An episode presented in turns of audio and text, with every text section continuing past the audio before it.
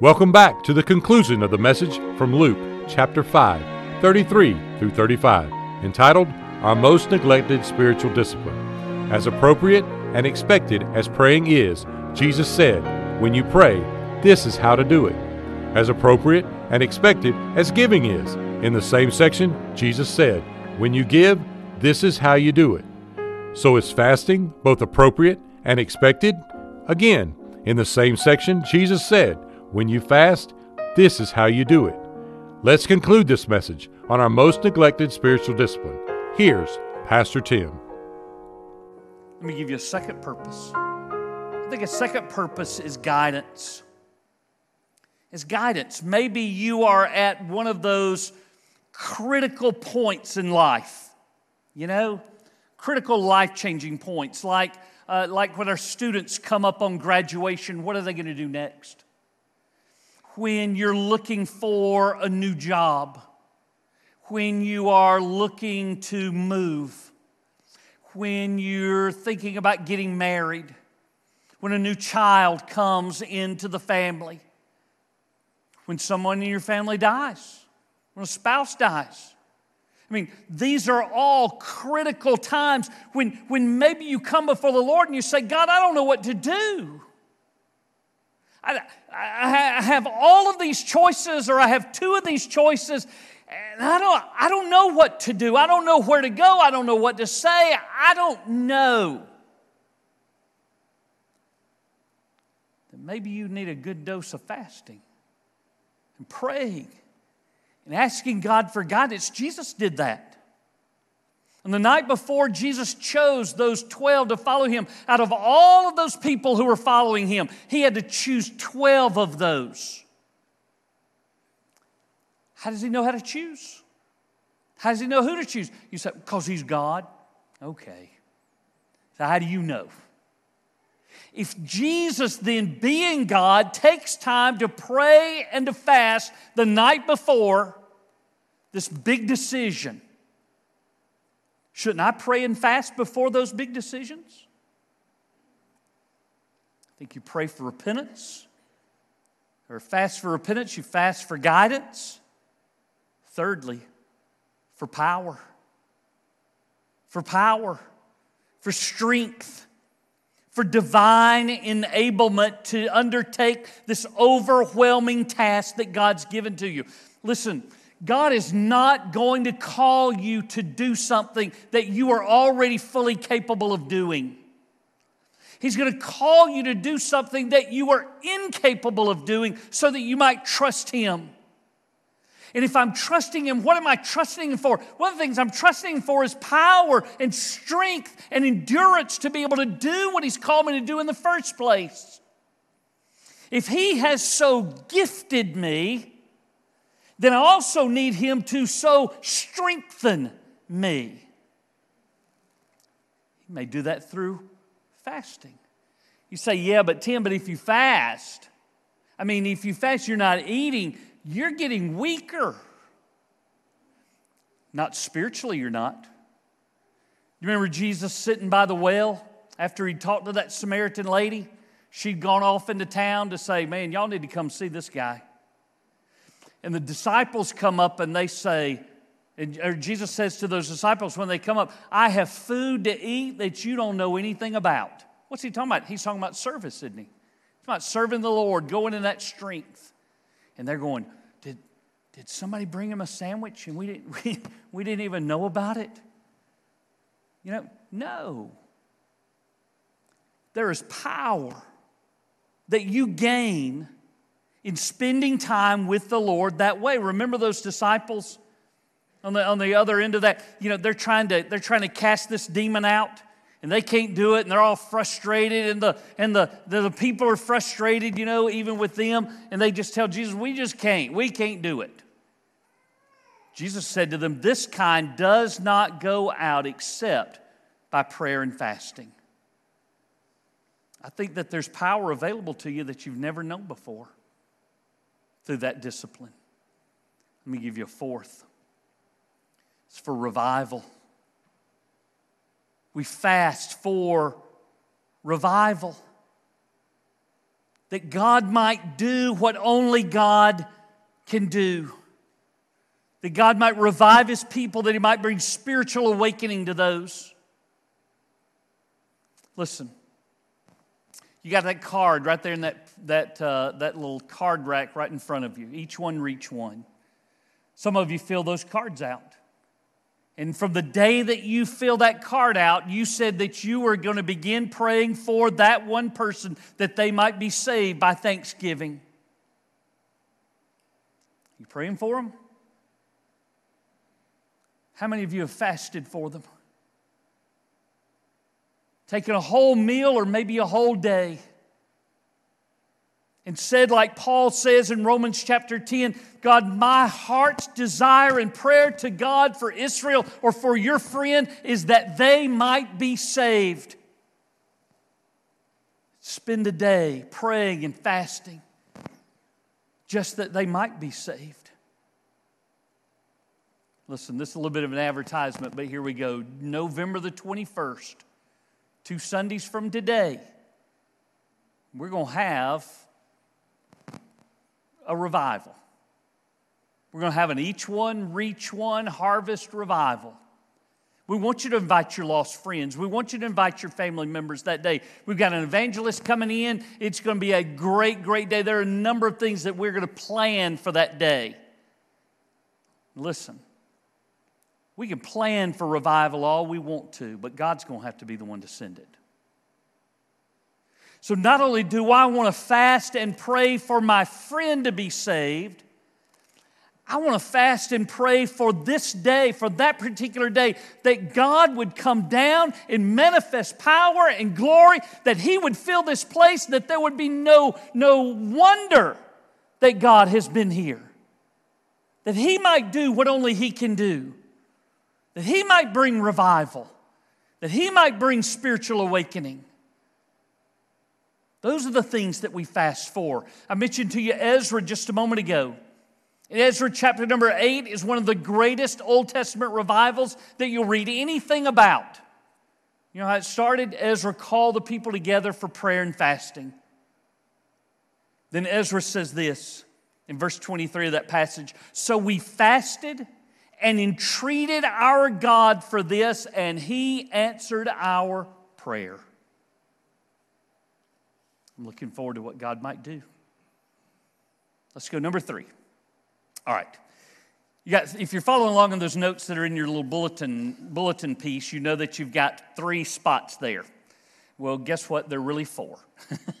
the third one's kind of a trick because there, there are two different words that I need to give you for that same spot.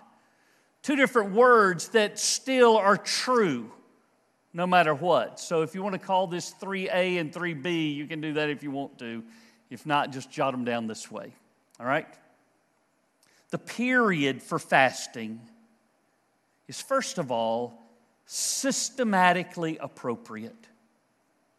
It is systematically appropriate. So, so back in our passage, the, the, the Pharisees are fussing, why don't yours do it like, like we do? And Jesus is basically giving them the answer the timing is not right. You don't fast while the bridegroom is here. One day there's going to be the ascension. He bodily is going to be away from them, and then they can fast. Then they can mourn in that way. Then there's an appropriate time. So, when is the appropriate time? If he says, then they will fast in those days, well, those are the days that we're living in. Okay? So, when is it appropriate? if the Pharisees had set aside both Monday and Thursday, I mean, is, is that the appropriate days? Well, maybe. I mean, there's nothing really wrong with those. But systematic means that it's something that you prepare for, it's something that you plan for. Maybe, maybe it is something like, like the Pharisees had done. Or I had a pastor one time who took one day every week and that was his day of fasting. Maybe you, maybe you, maybe you are so systematic that every week it's the same day. Or every every particular day of the month, that's your day. What, whatever it is that you do. Something that is always the same, something that is routine. Think those things are okay. And I think, especially, and I hate to say it because now I'm in this group, the older that we get, the more that you have to plan and prepare for those things. You know, if your diet is such uh, that you need to plan that out, then you do need to talk to your doctor. If, if you're going to go not just a day, if you're talking about going three days or seven days or 10 days, or Lord bless you if you're going 40 days, you know, you need to plan that out with him. You know, don't just don't just come to a point of saying, "Hey, Tim talked about fasting today. I ain't eating again for another 40 days." it's probably not going to work very well. All right? Systematic means that you plan it, that you program that out. Now, here's my word of warning concerning systematic fasting. Don't let it become so legalistic that it becomes a burden that you carry for yourself and that you extend out on other people. That's what the Pharisees did. You don't, you don't want to be caught up in that. It's just a matter of being able to say, maybe in the same way that on Sunday mornings, you know, Sunday morning, the early service, Sunday morning in the second service, Sunday evening service, I have an offering that's ready because I want to give. So maybe on whatever day, this is my day to fast. Systematically appropriate it is. Secondly, letter B, maybe, if you want to think of it that way. The period of fasting is also spontaneously appropriate. Spontaneously appropriate. When would a person when would a person want to spontaneously do that? Maybe because they do hear a message. And, suddenly you say, kind of a combination to, you know what, tomorrow's going to be my day. You know, a spontaneous fast simply means that there's something that has occurred in or around my life that drives me immediately to say, I need to spend that time with the Lord. You know, it's Ezra chapter 8 again. It's Ezra chapter 8 in that incredible crisis for a nation that he called those people together spontaneously to fast. Maybe you're in your own crisis. Maybe there's something else that's happening in your own life that causes you to say, you know what? I've got to do this today. Either way is okay. The point of the passage has to do with timing. And you want to make sure that your timing gets right. But ultimately, timing is not the biggest issue, is it? It's about the purpose of heart. Why, why do you want to do that? Why do you want to do it? Do you want to do it out of a matter of obedience to the Lord? I think that's appropriate. Do you want to do that as a, as a, as a spiritual sacrifice? I think that's appropriate. Why do you want to do it? What's your purpose? What do you want to gather from the Lord? Can I tell you about one of the most effective ones I've ever had? Talk about a crisis. I was in a crisis. And my crisis was a spiritual crisis. Do you ever find yourself doubting your own salvation? I have, and this is one of those times. And I began to doubt my salvation for the same reason that many people doubt their salvation. I started doing stuff I ought not do you know? I was getting away from the Lord and away and away. And I just need to come back. He was purely a spontaneous fast. I was laying on the couch in my, in my little dinky apartment in Memphis.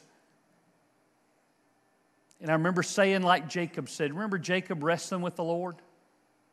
And he said, God, I'm not letting go until you bless me. I said, God, I ain't getting up off this couch till I know that I know. For the rest of that very long day, was just me and the Lord. He honored that. He gave me concrete evidence in my own heart, my own life, out of my own experience about where and when and that I really do belong to Him. Listen, your crisis doesn't have to be mine. But if you'll take things to the Lord, I think He'll honor you for it. Let me ask you to bow your head and close your eyes with me for just a minute.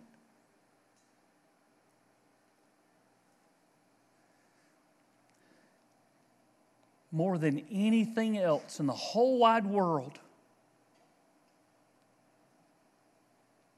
what would you pray to God for?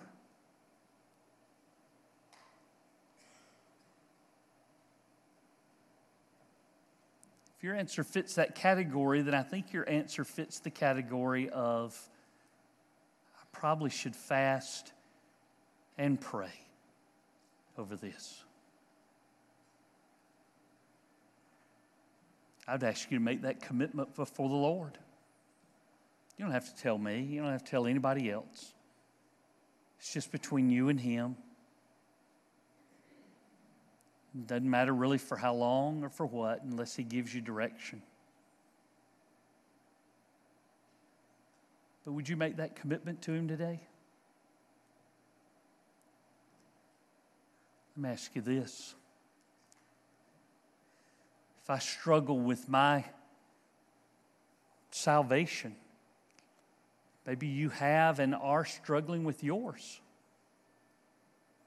Do you want to be sure? You want to know that you know? Listen, I want to help you with that. If you let me help you, I'll try. If you want to, if you want the Lord's help alone, you want, you want to go to Him in prayer and fasting, I think that's a great thing. Maybe you just need to come to the altar. You've given your heart to Jesus, you want other people to know it. That's a great time to come. It's just time to do business with the Lord, isn't it? Jesus, you know the heart of every person in this room. You know who they are. You know that they're here. You know why they're here. Father, I pray that you'd help them. Help them to live a life that is in alignment with you, one that pleases you. And Father, I pray that you would give them direction as far as even this message is concerned. Bless them today. Let me ask you to do this with your head still bowed and your eyes still closed. Would you just stand right there where you are today? That way, really, nobody's, nobody's really looking around. I mean, you can sing along with those who sing. You can pray. You can leave that spot right where you are. You can come to me. You can come to this altar. Whatever you need to do, though, today, let's do it, okay? Sean. As we continue to pray for revival, what do you think God might do in response if we sought Him through the discipline of fasting? Our prayer is that we would fast and seek the Lord whenever we are able. Pastor Tim would love to connect and share with you about a personal relationship with Jesus Christ and how you can know that you know that Jesus is your Savior and Lord. That address is church office at brittdavid.org. We are located at 2801 West Britt David Road, Columbus, Georgia, 31909. Thanks again for joining us here on Britt David podcast.